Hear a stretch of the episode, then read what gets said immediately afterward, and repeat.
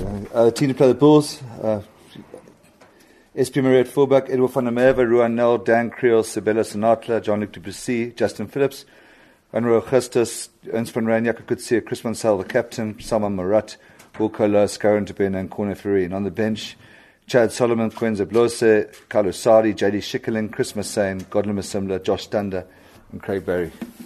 Um, Field Jail. We know what Jail's potential is. Um, we saw in last year's Super Rugby, and you know over the last years, and both at the age group levels and something like that.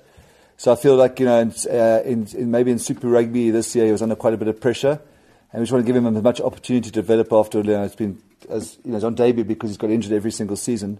So we're trying to give him as much opportunity to develop as we think he's a really good attacking threat. So that probably gave him the, you know, there's some elements of the Currie Cup where we are going to be looking at the longer term and trying to give a guy a chance to build his confidence as much as we can. So.